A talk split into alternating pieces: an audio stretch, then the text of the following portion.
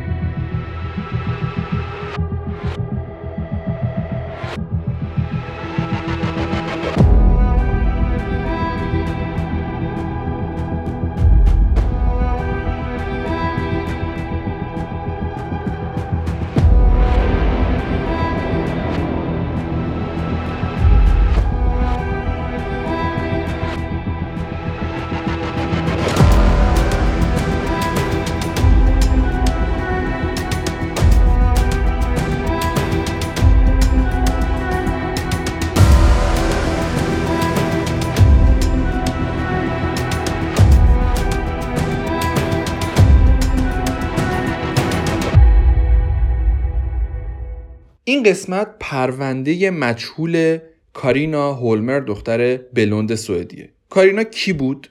چرا اومد آمریکا و چه اتفاقی براش افتاد؟ اینا سوالاتیه که توی کمتر از یک ساعت آینده جواباش رو دریافت می‌کنیم. کارینا یه دختر جذاب و پر انرژیه که تصمیم گرفته با پولی که تو لاتاری توی سوئد برده از شهر کوچیکش توی سوئد بره آمریکا و شانسش اونجا امتحان کنه. اون نهایتا تصمیمش رو عملی می‌کنه و میره به سرزمین فرصت ها و دنبال رویای آمریکایی. کارینا تو شهر دوور ایالت ماساچوست موفق میشه یه کار پاره وقت به عنوان پرستار بچه بگیره و قرار میشه واسه زن شوهر کار کنه. فرانک راپ و سوزان نیچر کارفرماهای جدید کارینا هستن. فرانک یه عکاس تجاری و سوزان یه نقاش برجسته سوزان در کنار کار اصلیش به خوبی از بچه ها مراقبت می‌کنه و کارهای خونه رو هم به خوبی انجام میده. فرانک هم تو مرکز شهر یه اتاق زیرشیروونی داره که توش کارهای مربوط به عکاسی های تجاری خودش رو انجام میده. در واقع محیط کارشه. گفته میشه سوزان آخر هفته ها رو تو اون اتاق زیرشیروونی میگذرونده و معمولا بعضی شبا هم همونجا میمونده. بگذاریم بریم سراغ اصل داستان. ماجرای کارینا از تابستون سال 1996 شروع میشه. کارینا بعد از اینکه چند ماه رو تو آمریکا زندگی کرده و در کنارش مشغول کار هم بوده شروع می‌کنه به نوشتن نامه هایی که یه مقدار مشکوک و غیر منتظر هستن. این نامه ها رو اول برای خانوادهش میفرسته و تو نامه هایی که برای خانوادهش ارسال می‌کنه به این موضوع اشاره می‌کنه که همین روزا به زودی برمیگرده سوئد. انگار امریکا اونجوری که کارینا انتظار داشته نبوده. تو نامه‌هاش گفته بود که کارش اینجا خیلی زیاده و از کار زیاد کلافه شده و به همین خاطر می‌خواد زودتر برگرده. اما تو همون حول و حوش زمانی یه نامه عجیب و قابل تعمل هم برای دوستش میفرسته. با یه مضمون مشترک اما روایت متفاوت. چه در واقع چیز متفاوتی گفته شده تو این نامه ها میگه خسته شدم و می‌خوام برگردم و دیگه کشش ندارم و از این مدل نکنالا ولی چیزی که تعمل برانگیزه اینه که دلیل برگشتنش رو اتفاقای وحشتناکی عنوان می‌کنه که تو این مدت پیش اومده و می‌خواد زودتر از زمانی که پیش بینی کرده بوده برگرده سوئد.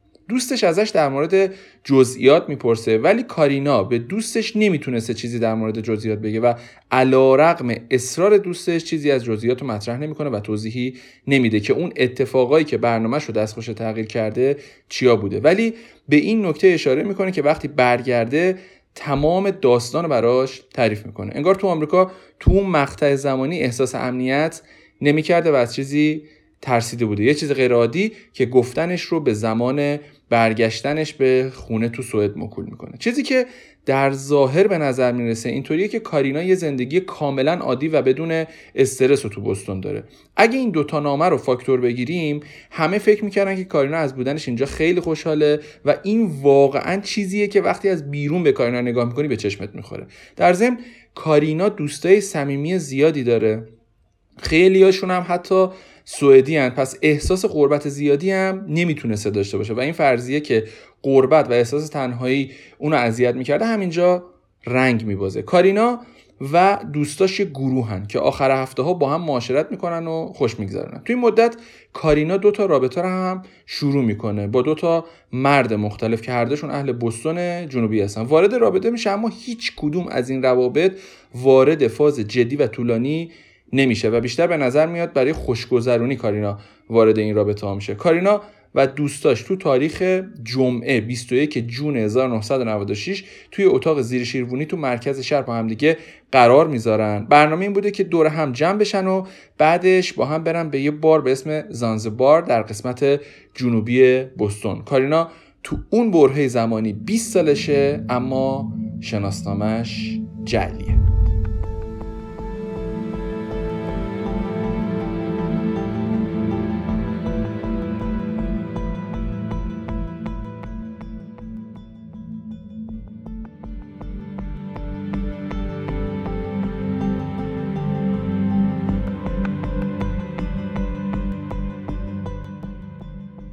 کارینا اون شب یه پیرن مشکی یا خاکستری و یه شلوار نقره‌ای براق پوشیده.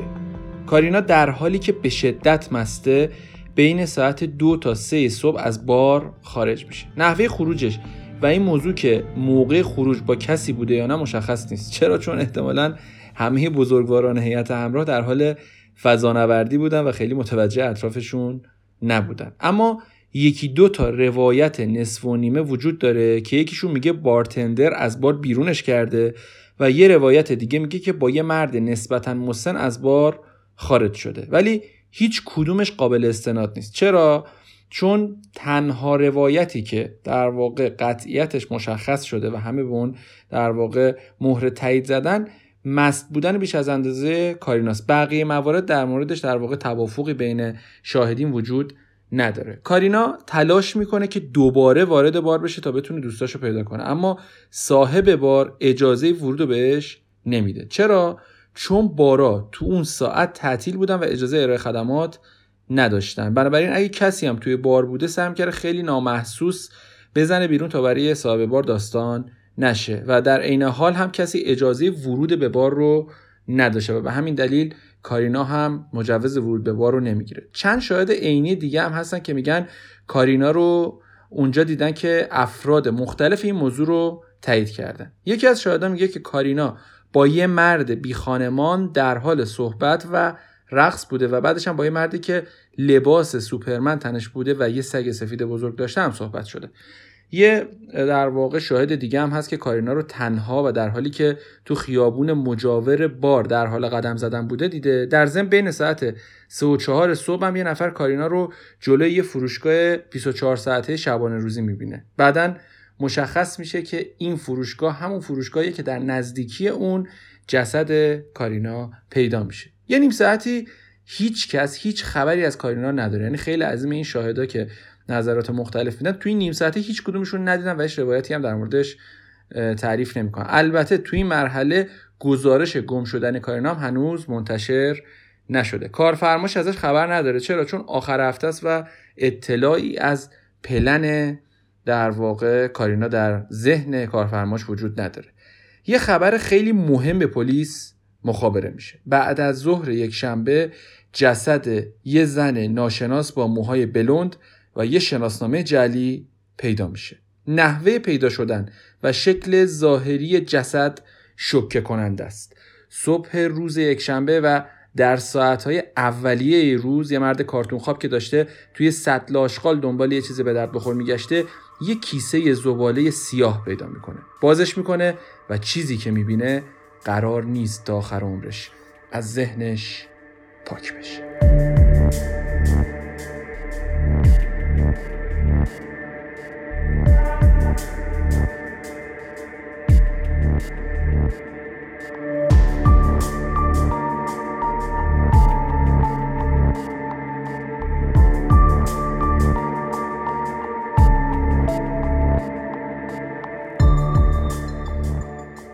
اما اون مرد کارتون خواب چه چیزی می‌بینه که تا آخر عمرش قدرت فراموش کردنشو نداره؟ تو اون کیسه چه چیزی بوده؟ تو اون کیسه بخشی از جسد یه زن رو می‌بینه. بلا فاصله با پلیس تماس می‌گیره. چیزی که پلیس می‌بینه جنازه یه زن بلند جوونه که کاملا تمیز شده. یعنی آرایشش پاک شده یا اگر جایی یا خراشی روی بدنش بوده به طور کامل از بین رفته. اما از قسمت تحتانی قفسه سینش به پایین به شکل دقیقی انگار با اره بریده شده. هرچی دنبال بقایای جسد از کمر به پایین میگردن چیزی پیدا نمی‌کنن. طبق یکی از گزارش های پلیس کارینا احتمالا 24 ساعت بعد از آخرین باری که دیده شده همچنان زنده بوده. اونا تخمین زدن که کارینا آخرین بار ساعت سه صبح روز جمعه دیده شده. پلیس بقیه قسمت های اون سطل زباله رو با دقت بررسی می‌کنه. اما هیچ وقت باقی مونده جسد کارینا مثل کمر یا پاش رو پیدا نمی‌کنن. تحقیقات جدی پلیس به صورت رسمی شروع میشه و اونا تصویری از کارینا رو توی اخبار منتشر می‌کنن. کارفرمای کارینا فرانک کار خودش رو تعطیل کرده و پیگیر ماجراست. دور فرانک شایعات زیادی بود. بعضی پرستارا حرفای عجیبی در مورد فرانک می‌زدن. بعضی می‌گفتن اون آدم سست عنصریه و خودشو نمی‌تونه کنترل کنه. بعضی رفتاراشو عجیب و غیر عادی می‌دونستن. اونا حتی رابطه احتمالی بین فرانک و کارینا رو تایید یا تکذیب نکردن. تو ساعت 9 و 20 دقیقه روز دوشنبه یعنی یک روز بعد از پیدا شدن جسد کارینا اتفاق عجیبی رخ میده. پشت خونه کارفرمای کارینا یعنی فرانک آتیش سوزی اتفاق میفته پلیس بلا فاصله میره به محل تا این اتفاق مهم رو بررسی کنه. به این امید که بتونه سر نخی پیدا کنه. پلیس یه سطل زباله کاملا خالی رو پیدا می‌کنه. سعی می‌کنن هر چیزی رو که توی سطل زباله پیدا می‌کنن آزمایش کنن. پلیس نمی‌تونه به طور حتمی بگه که این اتفاق با قضیه کارینا ارتباطی داشته یا نه. اما این چیزیه که هنوز مدام تو هر مقاله و هر پست و هر بلاگی یا هر جایی که در ارتباط با ماجرای کارینا بررسی صورت گرفته مطرح می‌شدم باید بیشتر و جدیتر این موضوع پیگیری می‌شد. پلیس شروع می‌کنه به جستجوی مزنونین دیگه.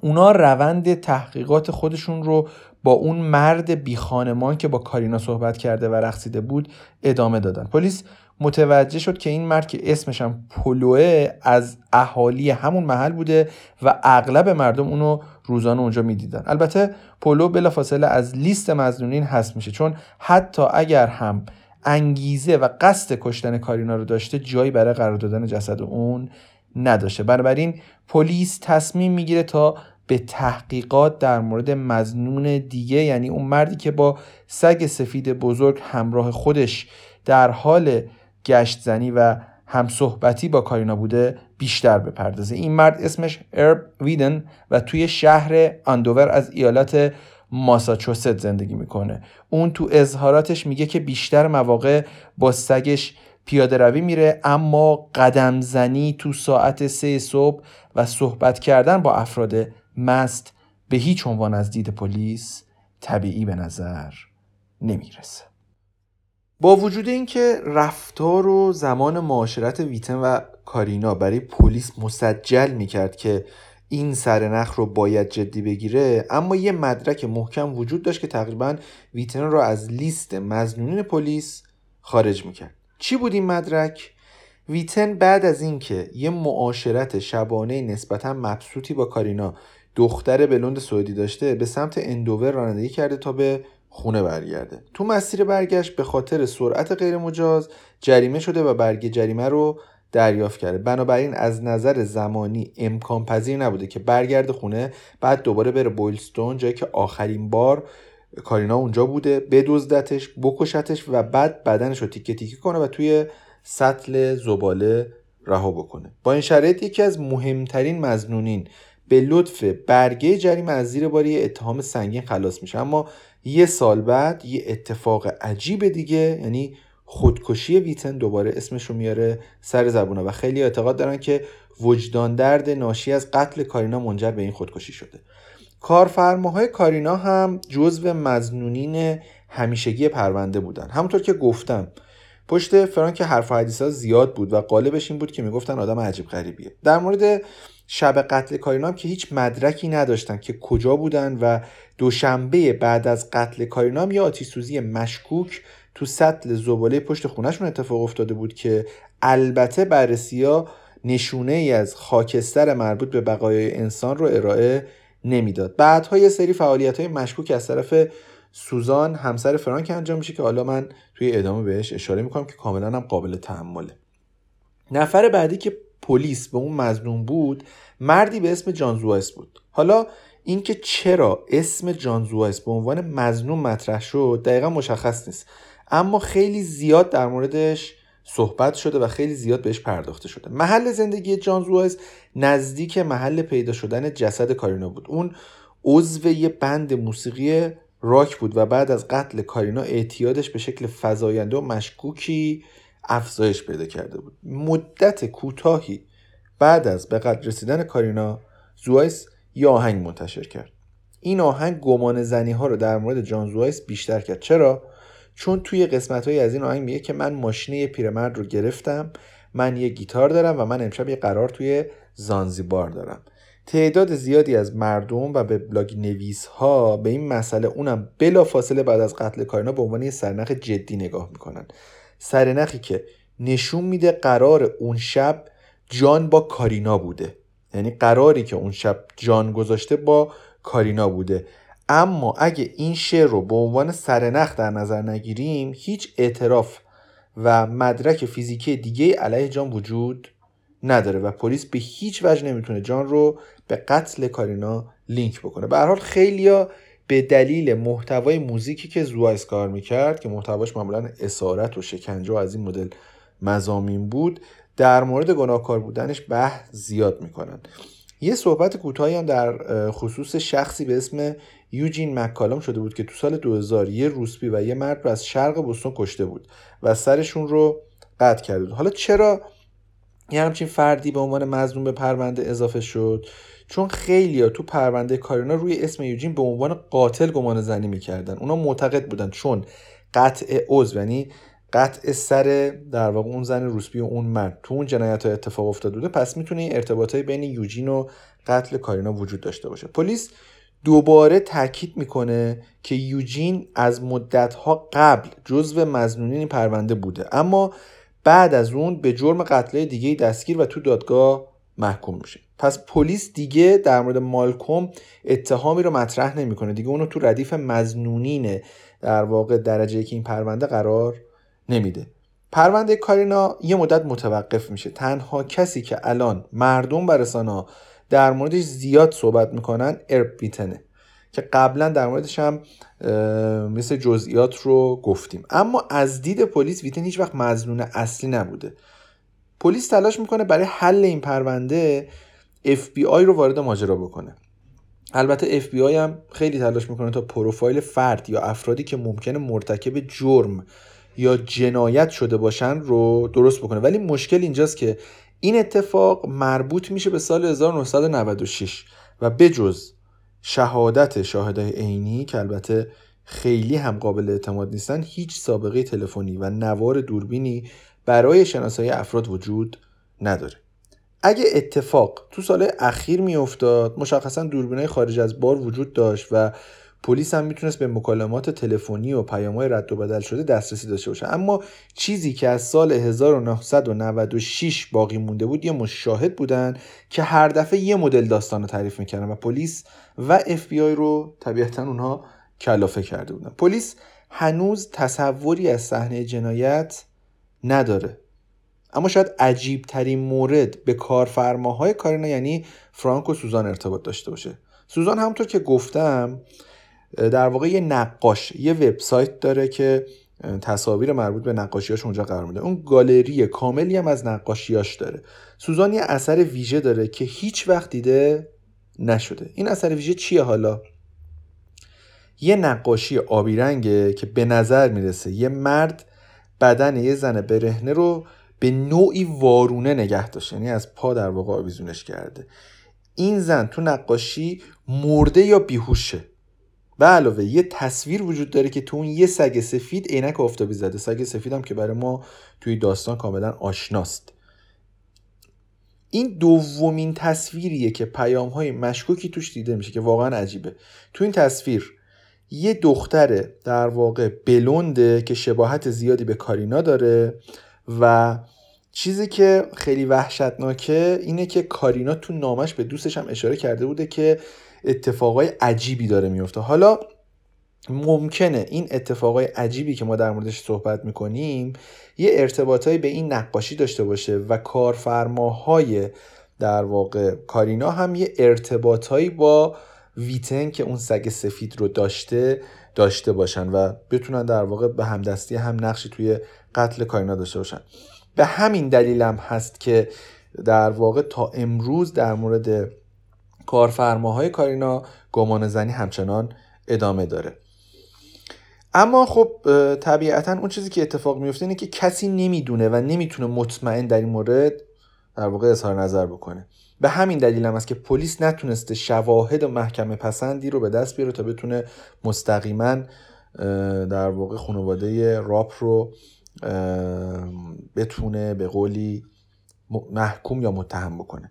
با این سرنخ نسبتا عجیب اما فرانک و سوزان به زندگی شخصی خودشون دارن ادامه میدن. سوزان هنوز مشغول نقاشی و فرانک هم همچنان مشغول عکاسیه. مزنون دیگه این پرونده اربیتن هم که یه مدت بعد خودکشی می‌کنه و به نوعی باعث میشه که پرونده کارینا تا حدود زیادی متوقف بشه. بعد از گذشت این همه سال بعید به نظر می‌رسه که یه بار دیگه این پرونده مورد بررسی و تحقیق دقیق پلیس قرار بگیره. سوالای زیادی در خصوص این پرونده باقی مونده اما خب جواب خاصی جز گمان زنی هایی که حالا انجام میشه وجود نداره. خانواده کارینا هنوز هیچ پاسخی برای این مصیبتی که بهشون وارد شده ندارن. نمیشه تصور کرد. ببینید حتی تصورش هم سخته که شما توی کشور دیگه ای باشین و یه همچین اتفاق وحشتناکی برای دخترتون یا خواهرتون یا دوستتون بیفته و آخرش هم هیچ جوابی پیدا نشه. یعنی شاید تا آخر عمرتون دیگه جرأت این که بخواید مسافرت بکنین یا اینکه از کامفورت زون خودتون خارج بشین رو پیدا نکنین. مطمئنا نامه ای که کارینا به خانوادش فرستاده کاملا اونا رو تحت تاثیر قرار داده متاثرشون کرده فکرشون درگیر اون نامه هست. اما با این روندی که تو این سالها پیش رفته احتمالا هیچ کس هیچ وقت نمی‌فهمه که چه اتفاق وحشتناکی برای کارین افتاده. با این حال یه سری تئوری هنوز مطرحه. تئوریایی که در واقع تو این پرونده همچنان مطرحه قوی تریناش این ستا تئوری هستن که من خدمتون میگم. یکی اینکه رایج ترین نظریه نظریه قتل کارینا به دست یه مرده. مردی که بدن کارینا رو از وسط به دو نیم می‌کنه و نیمه پایینی اونو به شکلی سر بنیس می‌کنه که در واقع نتونن دیگه پیداش بکنن. چرا؟ چون می‌خواسته این واقعیت که کارینا مورد حمله جنسی قرار گرفته رو پنهان کنه. می‌خواسته مطمئن بشه که هیچ اثری از دی ای, دی ای خودش در واقع روی جنازه کارینا باقی نمونه. دومین تئوری یعنی تئوری شماره دو که در واقع در موردش خیلی صحبت میشه اینه که به نظر می‌رسه هر کسی که کارینا رو به قتل رسونده کاملا می‌دونسته که داره چیکار می‌کنه. بلد بوده چطوری رد خودش رو در واقع از بین ببره و طوری عمل بکنه که هیچ ردی از خودش به جا نذاره و به احتمال زیاد یه قاتل زنجیری بوده که آخر هفتهش رو برای قتل تو بستون میگذرونده. اون یه تجاوز و نهایتا یه قتل تر و تمیز رو انجام داده و از محل متواری شده. قاتل تجاوز و بعد از اون قتل رو انجام داده جنازه رو شسته و تمیز کرده و جنازه رو تیکه تیکه کرده یه بخشی رو تو سطل زباله انداخته تا بتونه با دنبال کردن اخبار از جنایتی که کرده و پیگیری اخبارش لذت ببره. خب این چیزیه که توی قاتلای زنجیره خیلی رایجه یا یه قسمتی رو به عنوان تروفی یا در واقع قنیمت از جنازه برمیدارن یا اینکه نوعی رفتار می‌کنن که بتونن دوباره به صحنه جرم برگردن یا اینکه اخبار جنایت خودشون رو پیگیری بکنن. نظریه سومم اینه که به احتمال خیلی ضعیف البته به این نظریه می‌پردازن. این نظریه احتمال خیلی ضعیفی داره اما به حال مطرح شده اونم اینه که کارینا توی دوره با یه افسر پلیس در ارتباط بوده که میگن احتمال داره اون کارینا رو کشته باشه به قتل رسونده باشه و به کمک همکارش از زیر این جنایت در رفته باشه. به حال بوستون دهه 90 با بوستون الان خیلی فرق می‌کرده. میزان جرم و جنایت دو برابر الان بوده و هنوز گروه های خلافکاری بودن که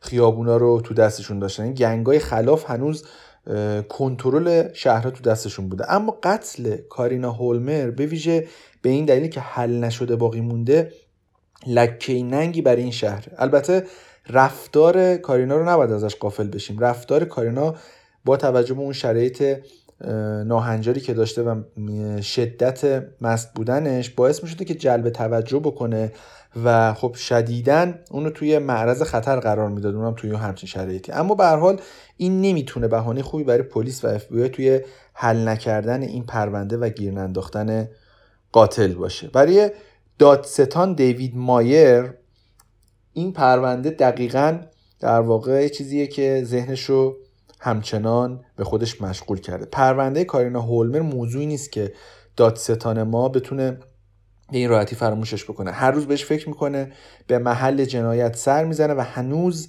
کاملا درگیر این مسئله حل نشده است. برای مایر اهمیت این پرونده بی هیچ عنوان کم نشده. می‌تونید برید سرچ بکنید و توی اینترنت مصاحبه‌ای که هنوز بعد از گذشت 20 25 سال از این ماجرا داره انجام میده رو در واقع ببینید از نزدیک. ببینید که چقدر یه دادستان می‌تونه درگیر یه پرونده حل نشده باقی بمونه.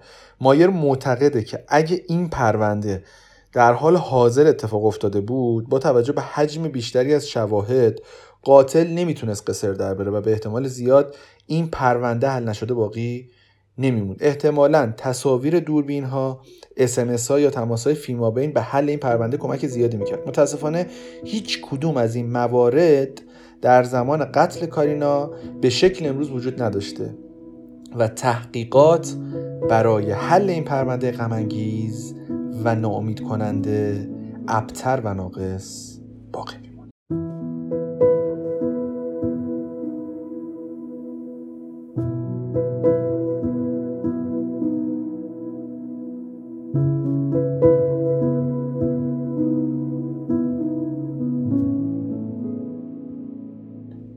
زمانی که جنایتی اتفاق میفته مجموعه ای از عوامل می‌تونه تو اون جنایت دخیل باشه. اما بالاتر از هر چیزی پیدا کردن قاتل و بررسی دلایل جنایت که اهمیت داره. بنابراین پلیس و کلیه دستگاه های مرتبط با پیدا کردن قاتل تمام تلاش خودشون رو به کار می‌گیرن تا با بررسی دقیق سرنخها قاتل قاتلین یا به طور کلی عوامل دخیل در قتل رو گیر بندازن.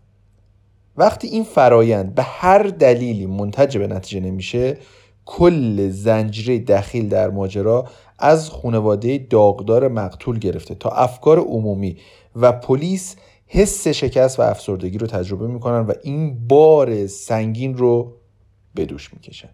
کم نیستن. کاراگاه هایی که عدم توفیقشون تو حل یه پرونده پرپیچ و خم و گیر ننداختن قاتل باعث ایجاد وسواس فکری و از هم پاشیده شدن زندگیشون و از بین رفتن کریر پتشون شده و خانواده هایی که با حل نشدن پرونده و گیر نیفتادن قاتل و محاکمه نشدنش خلع بزرگ برقراری عدالت برای جیگرگوششون به تدریج روحشون رو آزار میده و باعث مرگ تدریجی و زجرآورشون میشه. به همین دلیله که پرونده های حل نشده و مجهولی مثل پرونده قتل کارینا بعد از گذشت این همه سال هنوز در موردشون صحبت میشه و فراموش نشدن. امیدوارم هر چند دیر اما خبر حل این پرونده تسلایی باشه برای کلیه نفراتی که به دلیل عدم حل این پرونده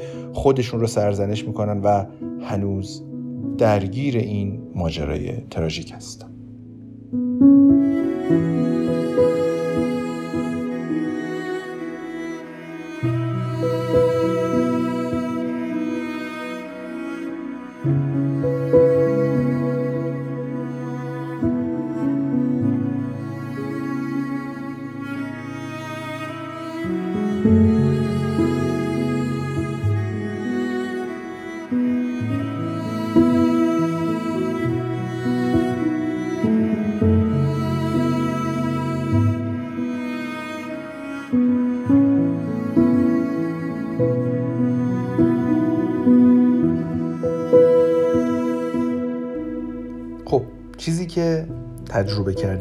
کردیم و با هم دیگه شنیدیم اپیزود دوم از پادکست صحنه جرم بود که ماحصل تلاش من و گروه همکارانم کمال و محسن بود که نقش کلیدی در تولید و انتشار این دو اپیزود داشتن.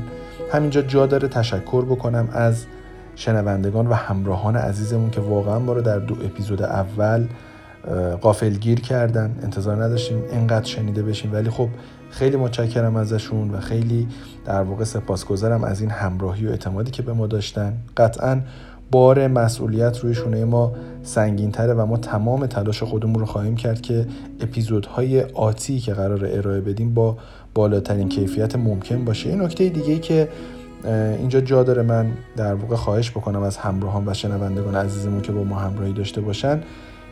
شبکه های اجتماعی پادکست صحنه جرم علل خصوص پیج ما در اینستاگرام که من خواهش می‌کنم ازتون اگر براتون مقدور هست حتما ما رو دنبال بکنید با آدرس صحنه جرم داد پادکست. خیلی خوشحال میشیم نقد ها و انتقادات سازنده شما رو در واقع بشنویم. به عنوان مثال یکی از نقدهایی که تو این یکی دو اپیزود اول خب زیاد ما شنیدیم و قطعا بنده در راستای برطرف کردن این ایراد تلاش خودم رو به کار خواهم بست. ریتم سریع در واقع گویندگی من در دو اپیزود اول بود که مطمئن باشین تمام تلاش خودم رو می‌کنم که ریتمم رو با اونچه که مد نظر شنوندگان عزیزمون هست در واقع هماهنگ بکنم. و نکته بعدی این که ما خب در تمام اپ های پادگیر داخلی و خارجی حضور داریم. و خواهشم از همراهان و شنوندگان عزیزمون این هست که علی‌الخصوص ما رو در Castbox و میزبان های ایرانیمون یعنی ناملیک و شنوتو صفحه های رسمیمون رو در واقع دنبال بکنن که این کمک بزرگی به در واقع بهبود عملکرد ما و پیشرفت پادکست ما خواهد کرد. خیلی متشکرم از اینکه وقت گرانبهاتون رو با پادکست صحنه جرم پر کردید و قطعا مجددا روایت های جذاب دیگه رو با همدیگه تجربه خواهیم کرد. دوست دارم از شعار زیبای ناملیک استفاده بکنم انتهای عرایزم و اونم این که زنده باد زمانهای مرده. مرسی.